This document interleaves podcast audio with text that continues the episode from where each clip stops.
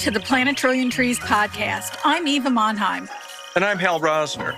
We are both certified arborists through the International Society of Arboriculture. The purpose of our podcast is to encourage tree planting and proper tree care for our urban forests, which include neighborhoods, parks, and other open spaces. We will also cover a myriad of tree topics, including the important role trees play in relationship to the climate crisis. Thank you for joining us.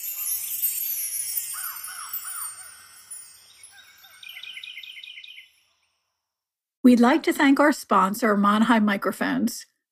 Monheim Microphones designs and handcrafts top tier studio microphones and preamps right here in the United States in Hollywood, California. Their incredible line of innovative microphones and designs are used around the world by everyone from podcasters to top charting record producers and singers. They recently released their new royalty microphone, Monheim Microphones Unparalleled Excellence, monheimmicrophones.com. Verdant Earth Educators provides dynamic in person training and online learning opportunities for environmental and horticultural businesses. Owned by ISA certified arborists and former university faculty, the Verdant Earth Educator team provides consultations on tree care and recommends climate resilient opportunities for your valued green spaces. Verdant Earth Educators is all about seeding knowledge for success. Find Verdant Earth Educators at verdanteartheducators.com. This podcast is being recorded on July 7th, 2023. Kathy Jentz is editor and publisher of the award winning Washington Gardener magazine based in Washington, D.C. She is also the editor of three Plant Society journals the Water Garden Journal, IWGS, the Azalean, ASA, and Fanfare, Daylily Society Region 3. She hosts the popular Garden DC podcast, which was recently named Best DC Podcast. She is co author of The Urban Garden 101 Ways to Grow Food and Beauty in the City. And her latest book is Ground Cover Revolution. Her mission is to turn your thumb green a lifelong gardener, Kathy believes that growing plants should be stress free and enjoyable. Her philosophy is inspiration over perspiration. Welcome to the Plant a Trillion Trees podcast, Kathy. We're delighted you could be with us today. Great to be here. Hey, Kathy, we might as well jump right into it. We would love to just get a sense of what the inspiration was for writing Ground Cover Revolution. And I think throughout this conversation that we're about to have, tying it into trees and the dynamic between ground covers and trees. But what inspired you to write the book? Sure. When I moved from a condo into a small detached home, uh, I inherited a landscape that was 90% turf grass from the sidewalk almost to the foundation with five huge oak trees on one side. Under the oak trees was pretty much solid English ivy, and then the rest was just turf grass lawn. And I was not interested in mowing at all or maintaining that. And so one of my first tasks was how do I get rid of this expansive lawn that's just costing me money or time, either my time to maintain or paying somebody else to maintain it? So I started to experiment with going to different garden clubs, swaps, and reading gardening catalogs and anything that would say the words aggressive spreader or this one doesn't play well with others. I would read the descriptions. If somebody had a, a plant swap in particular where was like, this is taking over my lawn, I would be like, sold. all of those plants came home with me and I just like shoved them in as I was pulling back turf. I did the most backbreaking things that you're not supposed to do, which I talk about in my book. And then I discovered lasagna gardening and it was like, ah. So I basically uh, had a dump truck of leaf compost dropped off and I lasagna gardened my way to getting rid of the lawn and switching it over to all garden beds and ground covers. Can you tell our listeners a little bit about that lasagna method? Sure. So that's something they might also know under the title of layer gardening. Sometimes it's called that, it has a few different names to it. But basically, you're smothering what's underneath And it can be just anything that you weed whack down to the ground. You leave that. So if it's just a bunch of weeds or if it's your lawn, whatever it is, just weed whack it as close as possible. Leave that good green stuff there. And then you're going to do a layer of newspaper or some people say cardboard. I'm not a big cardboard fan. We can go into that in a minute. And I just do thick layers of newspaper. Have a second person on hand to wet that down for you or have the hose handy. Because the second you turn your back on newspaper, it flies away on you uh, in the slightest breeze. And then you're going to do a thick layer, I say at least three to four inches of any organic material you have on hand. For me, in the mid Atlantic US, we have plenty of composted leaf manure, leaf mulch. It could also be called leaf compost. Sometimes people might use straw or pine fines whatever organic material you have that will break down and that was, will act as your organic matter that will break down underneath the newspapers by the next so if you did that in the fall by spring you can plant into that and you have beautiful soil underneath that newspaper which is just tree pulp and soy ink has disappeared. So and that's why i'm not a big fan of cardboard because it takes usually more than a season or two for the cardboard to break down. A lot of the cardboard that you're getting these days, and I'm not going to name the company, mail order company sending, has a film of plastic and a tiny film that you don't really see, but you can probably feel it with your hand because they're delivering in the rain. And of course, who wants a soggy cardboard box? Also, lots of tape and other stuff to take off of it. So I keep my cardboard layer to pathways. So, like my vegetable garden, I might do a thick layer of those broken down boxes after you remove the tape and stuff, of course, and then put wood chips on top. That's just to keep weeds down. Versus the lasagna and the, or the layer process, we're trying to establish new growing or planting beds. And relating to trees, another reason why I'm not a big fan of using the cardboard layer in that lasagna process is it can sometimes suffocate tree roots. If you have a thick layer of cardboard in there, it's not allowing the oxygen, it's not allowing as much of the, the rain to come through as well. So they've done some studies on that, and that's not the best layer to have. Like if you were to do layers of cardboard and then dump wood chips on top and surround your tree with that. Yeah, and I, I know that we've done a lot of that work with at the university, and cardboard was definitely used in walkways where you have a lot of traffic. Or if you're moving your wheelbarrow through there, it really does keep a nice layer and the weeds are suppressed, so you don't have to worry about it. Yeah, this is reminding me, Kathy, about the last time we had you on, and that was a great episode because we we did a deep dive on small urban trees, mm-hmm. and maybe we could start there and just kind of talk about the do's and don'ts, or at least the insights you can share about establishing ground covers into root zones. Yeah, so what I recommend and talk about in the book a lot is starting small, especially with plugs. If you can get a hold of ground covers at the plug stage, which is a little bit bigger than the seedling, but smaller, say, than that quart size, certainly smaller than the gallon size. And that's a lot easier to work in amongst tree root zones and helps to establish the ground cover. And in two to three years, it's going to be the same size. It's more economical, it's easier for you. And I feel like a lot of us don't have access, if you're not a professional horticulturalist, to the plug size, but more and more now can order through wholesalers, like do a group order, or if you're establishing a large size ground cover area, you can do a few trays, plug size, and get those. Because, of course, garden centers usually are sizing plants up for you to full size. And that's a little bit farther on than we want. If you did only have access, say, to a gallon size hellebore or something like that, take it out, bare root it, get as much soil off, and try to divide it even. Maybe you can get it into three or four clumps. And then that's a lot easier to put in amongst the tree roots. Yeah, that's a good that's a good idea and important because you you don't want to disturb the roots themselves. So I think that's a that's a great idea. The other thing, some of the benefits of, of having ground covers, which people don't talk enough about, is that they don't consume the same amount of moisture that grass does mm-hmm. uh, around a tree. They consume less, surprisingly, even though they're, they can be bigger, and they keep the tree roots cooler. So they're shading the tree roots. They're usually working their roots down deeper to a deeper level. And that's probably why they're using less resources that way. Whereas turf grass tends to stay in that first, what, three to four inches at the most, it's going down. Also, under a large tree, compacted soil is not a great place to establish a lawn in any case.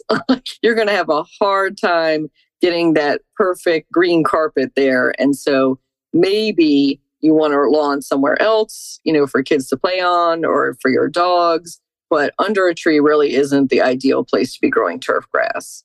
It's great to have a book like this come out, Kathy, because I hope Ground Cover Revolution really inspires not only the homeowner, but the landscape professional, because I think we can all agree there's a huge monoculture right now with the Pachysandra and English ivy. It, those are the dominant two.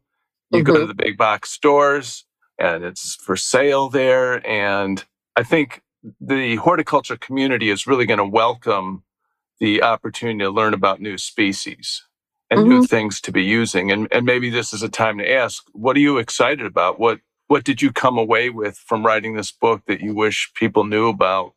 I guess, you know, in the Northeastern United States at least. Yeah. And I think that's a good point that this gives landscape professionals something to show their clients and discuss with them.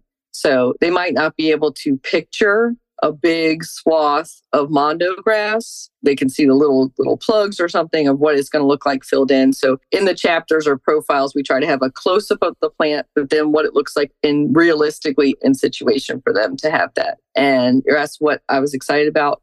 So I came away with real excitement for a lot of the new Carex that are available on the market now. I think Carex is one of the most versatile ground cover choices. There's some great native ones. There's some great imports coming from Ireland and Europe and Asia that are great problem solvers. They're deer resistant, super low maintenance, easy to establish. They're not monsters you know, like some ground covers. Inherently, yeah. that's what makes it a ground cover is it spreads over the ground. That's you know, so and that's also what makes it bad behaved sometimes is that they're right. aggressive spreaders. So Carex, if there's any flaw in them, it's that they're not spreading fast enough. They'll reseed and make little babies around them, but you will probably start to get a thickness of a good ground cover of it. You'll need to start with lots of plugs. You know, um, I was just at uh, Mount Cuba for their their open house, and they always mm-hmm. do their trials there. And you know, if anybody wants to find information about Mount Cuba, just look up their trials on online on their website, and you could find the results of of all the different types of plants that they've tested, and the actual uh, the benefits of the ones that are really performing, uh, doing a high performance. And Carex was one of them. Carex. Mm-hmm. They had a really great display of Carex there. So if you want to take a trip to, to Mount Cuba, they have some great examples. But one of the things that I think is, is wonderful about your book is the ground cover and their properties. It's six, six pages of information chart and color, color coordinated charts that actually tells you what kind of soil it can handle, what kind of lighting it can handle, and and so on. And you know, talks about salt tolerant versus um, disease resistance versus um, deer tolerance, etc. And these charts are probably the most valuable information in the book, not to push aside the other information. Mm-hmm. But if you need something fast and you're going to a garden center and you know they have the opportunity to purchase something, these charts are worth the value of the book. Yeah, I think they, I agree that they're the most valuable for people who just want to go down the list and they say, I want something that has wildlife benefit, but it's deer resistant and tolerates shade.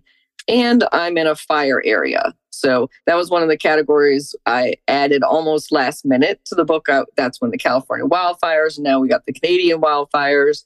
So I was like, you know what? We really need to have a discussion about ground covers that are not just going to, you know, bring the fire right up to your house. so that's called the Firewise section, which I think is fantastic. Thank you for adding that. That was great. Yeah, and I think going back to your point about Carex and Mount Cuba, I was just going to point out that the top one in their survey, Carex woodii, I didn't include it in the book, even though it's a wonderful ground cover, because it is not available really in the trade yet. So I have Carex pennsylvanica and a couple other Carex uh, that I talk about in the book that are more widely available. And that's what I tried to do in the book is I don't want to frustrate people by giving them things that they couldn't get locally. So that's the 40 plus or so profiles I did are things that are mainly available in most garden centers worldwide that you're going to easily get a hold of and not so rare that you're going to have to like hunt down and find that single plant at that one online nursery and pay $50 for it. Yeah, well, thank you for that. For the people, uh, Kathy, that are Googling as they listen, can you give us the, the spelling on that genus, Carex? Carex, it's wood I I. So woody I. So should come up pretty easy. And maybe okay. I'll self as I do it. So it's also called woods sedge. Wood as in the a person's name, wood sedge. So it's actually named after a gentleman. Gotcha. I thought it was like a wood sedge. Like I'd always heard it called that, like as is a forest sedge. so right. What's really interesting that came out in the Mount Cuba trial, which came out right after my book was published, is that they mowed the sedges as if you were mowing a lawn to test them as well. And I would never have thought about mowing, regularly mowing sedges because um, that's kind of the reason we're one of the reasons we're getting away from the turf grass lawn is not having to do the mowing maintenance. But it was interesting to see their results that if you did mow the woody eye, it bounced back and acted just like a turf grass would. So it looked just as good, just as thick, and took that, you know, whereas some other sedges or carex would not love that treatment. But the whole point, I think, of the Carex is that beautiful kind of mop head look, a little bit looser look than a turf grass lawn. Yeah. Oh, it sounds fantastic. I think one thing we kind of learned in the last year is the importance, and I think there's a tie in here between ground covers in the residential landscape and then worldwide, the, the uh, recommendation is, you know, to the institutions that are out there planting trees essentially to mitigate climate change. But there has been discussion, and I know the New York Times pushed it when they wrote a piece last year about preservation of grasslands. So this seems like a nice, you know, closing the circle of saying, hey, you're going to be establishing grasslands essentially. We're calling them ground covers now, but we are establishing that type of plant community right in the home landscape. And you and your and the planet benefit similarly in terms of you know carbon capture and, and uh, water preservation and such mm-hmm. and ecosystem benefits yeah i agree right. i think so there's similar you know theories and books like benjamin Vogt's prairie up where he's talking about converting your home landscape to a prairie so using some of those ground cover plants and grasses but also using some of the midwestern native perennials amongst it and then there's similar books on mini meadow landscapes. So there's a lot of convergence in that basically we're all talking about the same thing, which is reduced right. turf grass lawns and having something more earth friendly and beneficial, maybe to pollinators, maybe something more beautiful to look out out your window than a turf grass lawn, oh, and certainly, hopefully, lower maintenance after the establishment. And I don't want to like candy coated that the establishment of a ground cover or a prairie or a mini meadow just happens overnight, like bink. So it takes a couple years to establish it, but then after that, it should be low maintenance. there's a couple things I want to point out that you, when you were talking about mowing, the whole mm-hmm. idea of not mowing underneath a tree is so that you don't hit or knock the root systems. And mm-hmm. so many times we'll go out, I know Hal's seen it, I've seen it when I go out and go on a tree call and you see the roots along the surface have been scarred so much from the mower that it actually helps to bring in a disease into the tree. So that's what we want to avoid. The other the other thing I wanted to mention, you were saying woody eye. If you if, if for our listeners, when you see a species named with a double I at the end, that's always a person's name. Mm-hmm. The of the plant hunter that discovered it or created or whatever like that. And sometimes you'll actually see an IA at the end of a species, and that also is that's the old form of a person's name that has not been tr- transitioned yet. So just so you, you have some idea of that. And th- what I really like about your ideas in the book is they're not only sustainable, they're regenerative, they're colorful that we might not typically see in a shady area because you are bringing these ground covers in. But also, you were talking about grass and looking at lawn. When you have a breezy day, there's nothing more beautiful than seeing a plant move, especially a carex moving across the landscape it creates a rhythm and visual that you wouldn't get with a lawn. Mm-hmm. Yeah, especially the Pennsylvania sedge, the Pennsylvanica. That is so beautiful when you have a grouping of that and it just looks like that amber waves of green that we have in our collective memory. That's what people are thinking about in a pasture grass as well, a little bit looser with some nice movement to it. Absolutely. So I believe the other upside, and it, I, now's a great time to speak to it since summer is here in the northeastern United States and intermittent precipitation and certainly some droughts and mini droughts. And if we keep the conversation focused on Pennsylvanicum, how would a plant like that be faring, Kathy, uh, as the temperatures ramp up in, you know, long days and actually long nights of, of warmth as well and precipitation kind of less than predictable.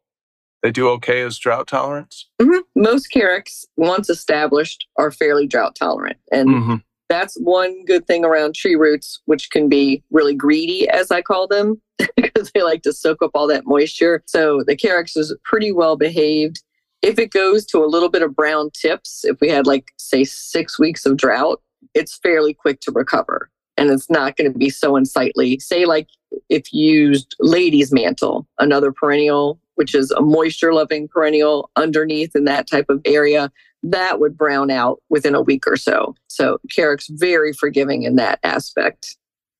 One of the other things I think is neat too is that you can also plant bulbs in between these carex or whatever whatever other ground covers you decide to put down that actually is seasonal so that when the foliage starts to turn yellow, it all kind of goes back into the ground and kind of disappears in the landscape. The idea of the bulb foliage just kind of being enveloped into the the ground cover that's there and disappears, which you call swallowing, I do believe, or is that is that how you called it? The, the ground cover swallowing up you know, you get the beautiful ephemeral bulbs coming up in the springtime, and they're almost all little guys, right? You know, the snowdrops and things. So easy to place amongst tree roots and benefit, especially under deciduous trees and having that winter sun.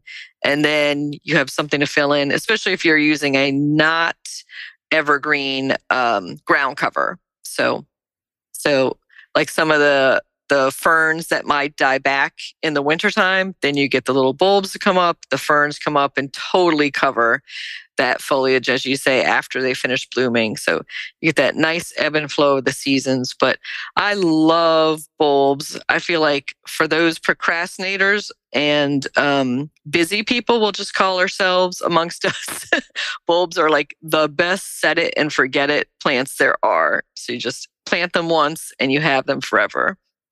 Yeah, and you could have spring blooming and fall blooming and not have to worry about a replanting or anything like that. And again, if it, if it's in no an area where it's not being mowed, you're not going to lose the bulb. Yeah, and I was going to say you you had talked about running over tree roots with the mower.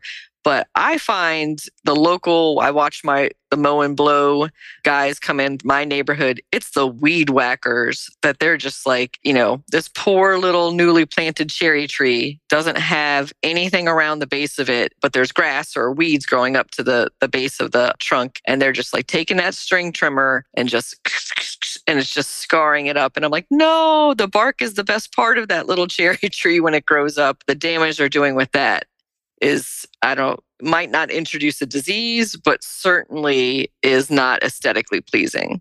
Yeah, that's very true. So let's say someone has put together an installed landscape of mature trees and then retrofitted, if you will, a collection of ground covers and, you know, carefully done their research, perhaps worked with a landscape designer. Moving forward, is there maintenance considerations, particularly in terms of density? I mean, do you go in there and thin the collection or can you kind of just let nature take its course? It depends on the ground cover.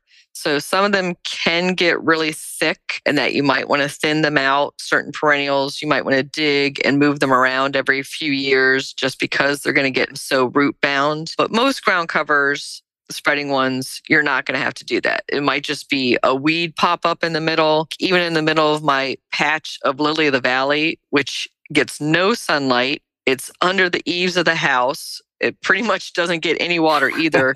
There's a tiny little ash right. tree trying to come up in the middle of that patch.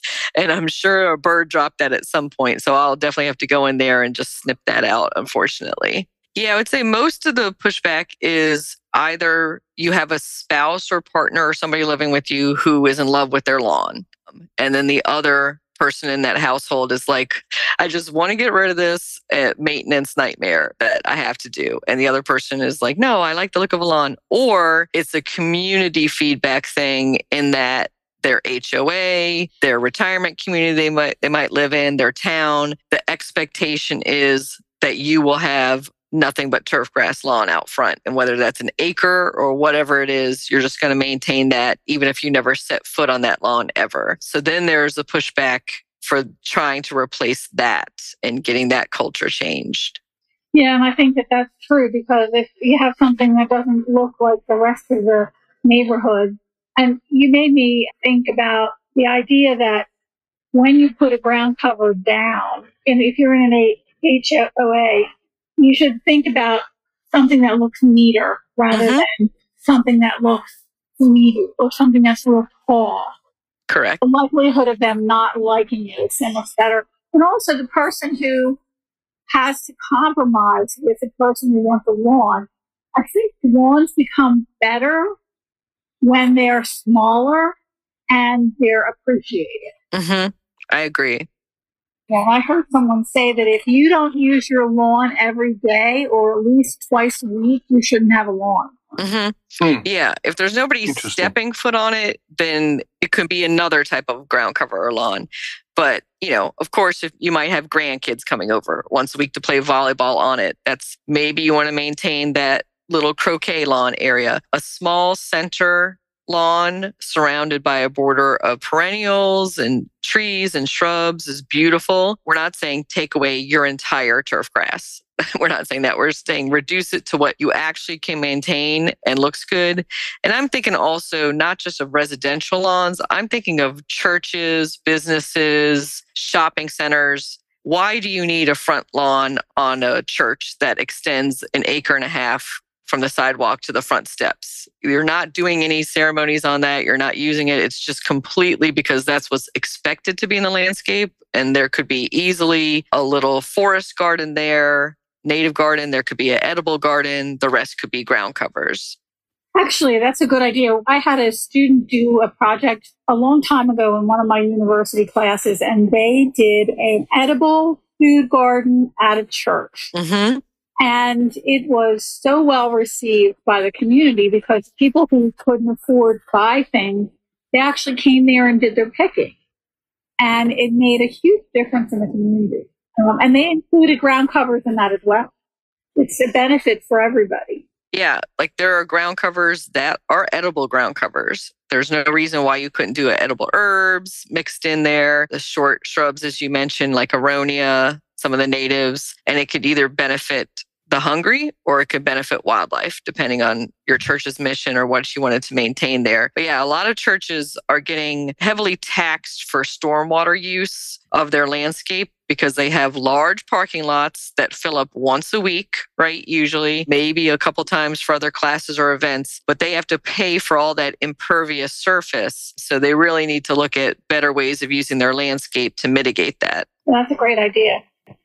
I feel like this is one of those conversations, Kathy, where, you know, we're kind of illuminating or watching inertia ramping up in terms of a ground cover revolution. And, and even I've kind of seen that happen a couple times. We've been talking a lot about the mini forest revolution, you know, using the Miyawaki method. And I feel like I'm at a point in time in horticulture where I hope I get to witness revolutions continue with the same kind of ecological and sustainable practice and expansion thereof. And where I'm drawn to is the vast suburban office parks. That seems to be the largest track of weed free, high maintenance in every way expanses. Well, that's a great idea. Mm-hmm, for sure. I would say that there are many that are unoccupied you know, post COVID, yeah. that they're still paying for the lawn maintenance. The sprinkler systems are still coming on, even when it rains or not. That is my most frustrating sight that I always see. I was like, I wish I could have captured a picture of that, but it's so hard to capture a picture of rain with sprinklers on. So little thought goes into some of these, but I definitely see a sea change coming, as you're saying, and that there are new generations coming up that are much more conscious of these ecosystems and what's happening. And people are starting to question a lot of the status quo. Like, why are we doing it like that? Why does it need to be that way? The other thing, too, is, you know, all the grass cutting. I think people are worried that they're going to lose their jobs, but mm-hmm. there's so much to do in our environment besides sitting on a mower and mowing we could be reforesting. We could be, and, these companies that are doing the lawn cutting, if they were pivoting themselves to do other things like little tiny forests. Forward thinking companies, you know, landscapers should think about, you know, marketing themselves as you have large trees, let me install your ground covers. And working hand in hand, maybe with their community arborists and working together. There's totally different silos right now. There's the turf grass maintenance guys, and then there are the tree maintenance guys. And they're not usually any um, places where they are talking to each other. Yeah, you're right about that. The industry has to come together. Yeah, and I, I think you trust, fingers crossed, that the innovators are out there. I see it already happening in, in California, you know, where turf is very much discouraged uh, uh, as an option. In fact, the downside is artificial turf is seems to be hmm. gaining a foothold. At the same time, the choosing plants carefully that can withstand drought. Um, back here on the East Coast, though, or for communities worldwide that are establishing street trees, do you have a comment there, Kathy, or an observation on using ground covers in, for lack of a better term, the tree pit, like mm-hmm. a, the four by four. Go ahead. Yeah, sometimes we call it the hell strip or the tree box. There's so many different local names I found for that. So, some municipalities, including Washington, D.C., here, they actually disallow any other plantings in a tree box aside from the tree. You're not supposed to have turf grass. You're not supposed to have anything else in there but mulch around the base of the tree. And I have been arguing back about that. I think a nice ground cover layer would actually encourage people to water and maintain that tree because that's they're trying to rely on the people on that block to then look after the tree once it's been planted in future years. And then, of course, people are in these tiny row house gardens and they naturally expand. They're like, well, that's some empty space there. Let me put in a little couple shrubs around that tree. So we could guide them with a palette of what would be workable around the roots of that tree, which is already in a small confined space, and add some benefits to it instead of taking it away. I think they're afraid that people are going to grow corn or something in there that are going to attract rodents or something crazy. Yeah, right, right. Yeah. Well, you know, in Philadelphia, they were not sure. Well, should we should we allow people to plant And what they did discover, and we even saw it in our own community in Glenside, that when people put plants around their tree, they came out to water. And we had one instance where we had a hairdresser and she wanted these hot pink plants out underneath her tree. Every year she was diligent about planting them and watering them. And her trees were twice as big as all the other trees on the street. Mm-hmm. But a great example. And then we're not even talking about the treeless tree boxes that pop up all over the city, too. So now they're just sitting there completely empty, lost the tree at some point. Maybe a car left the road or just lost to disease. And it can take three, five years for that tree to get replaced. Meanwhile, you're just supposed to leave it empty. So I just think that's, you know, wrong headed. Yeah, and I, I think sometimes the policies are made because they only have one vision and it's their vision. And it, if they don't have any input from other people within the community. And if, and if you want diversity, that's the best way to bring diversity. And also the compaction for people walking in them. So a lot of the street boxes around here have a little iron kind of fencing around there. And then they'll have a little, please move your dog along type sign.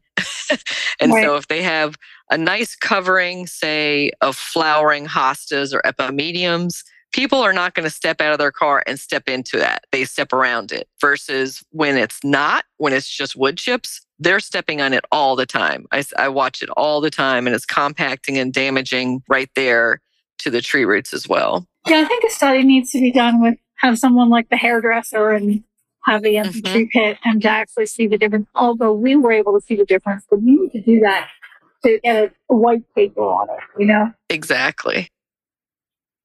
Yeah, and I'd love to see different comparisons of ground covers under those. If it was a small, low growing shrub ground cover versus one that's evergreen versus one that's like a fleshy type herb, what people respect and don't walk in and enjoy too. What about even sedum ternatum? And it flowers, it has, attracts pollinators and comes back every year. It's a little succulent and does really well. Yeah, that succulents are such a great one and they are so shallow rooted just not even an inch down that they're not taking anything from the tree. So just to make sure i'm understanding that you're talking about sedum uh, suitable yes it's a native. A native a, suitable one for street tree culture. Yeah i used yeah. to have them under my property they did really well yeah and surprisingly, most people think of sedums and succulents as full sun.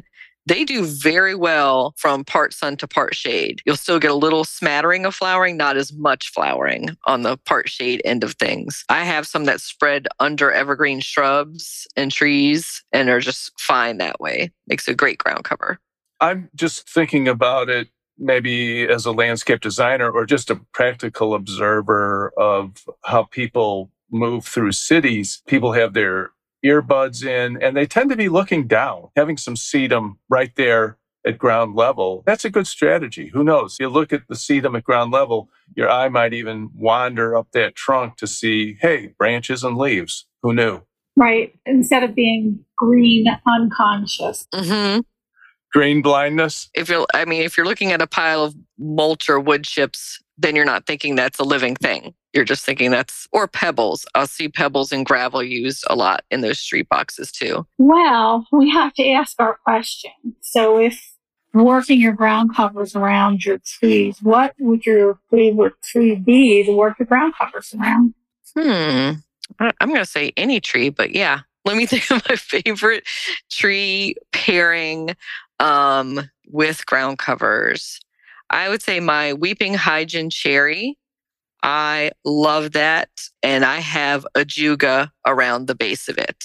And so it's just a solid bed of the classic ajuga, which comes up like in May with the purple flowers and then dies back. And because it's so shallow rooted, similar to the succulents we talked about, they don't compete with each other.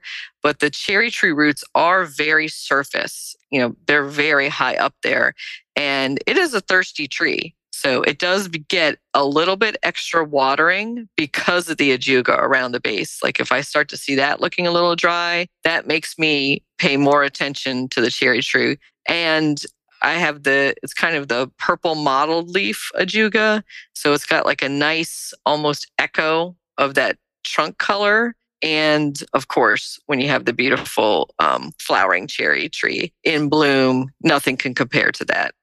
The other thing we have to think about too is the allelopathic plants like Norway maple and walnut and the ones that actually have a little bit of a poison coming from the roots that don't like things growing around them or only allow certain things to grow around there. And I think that the state of Pennsylvania has a listing of those particular plants that can actually grow.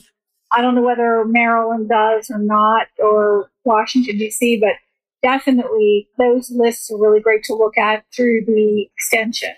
Yeah, I was going to say the extension services will have some, they'll talk about black walnuts, but most ground covers, I had looked them up, are suitable under black walnuts. Most of the ones I'm recommending that are at least shade tolerant, that's usually not an issue. It's usually something that's a little deeper rooted, like a shrub, like a hydrangea or something like that, that would get affected by the being under a black walnut. Yeah, and I guess just observationally, if you're listening and if you're considering it and if you're thinking, oh, I'd love to be part of the ground cover revolution, but I just don't think this American beech is ever going to accommodate a new installation. You know, there's still a time and a place just to use a quality decomposing compost, municipal compost, a great load of wood chips, and maybe some indigenous uh, stone uh, in terms of you know sizable or manageably sized rock and boulders. You know that it's still a, a, great look. It keeps the mowers and the weed whackers away. And you know what does really well under American beech is Claytonia. Mm, yeah, so pretty. Of course, nothing better than seeing Claytonia and carpet underneath the mm. American mm. beech, mm. which is super yeah. And again, that's an nice. ephemeral, so mm-hmm. it blooms in the spring and disappears. So if you wanted to do something else Mm-hmm. I wonder if you could compare it with the bluets, the Quaker ladies that come up later. That would be really nice. Well, this has been fun, Kathy. And thank you so much for having me, both Hal and Eva. And I was just talking to a, a public garden horticulturist, and he was saying a garden isn't finished until you add that ground cover layer. He was like, you could have these beautiful trees established first. That's your first layer, right? Then you do your shrubs and perennials. And then he, he's like, the finishing touch really, what makes it a garden is those ground covers. Uh, it's the carpet on the floor, right? Mm-hmm. Exactly. Thanks again, Kathy. Thank you. Great to have you on, Kathy. You're a great guest. We look forward to having you on again soon. Thank you both. Bye. Bye-bye. Bye. The Plant a Trillion Trees podcast is edited by Andromedan Recordings in Hollywood, California.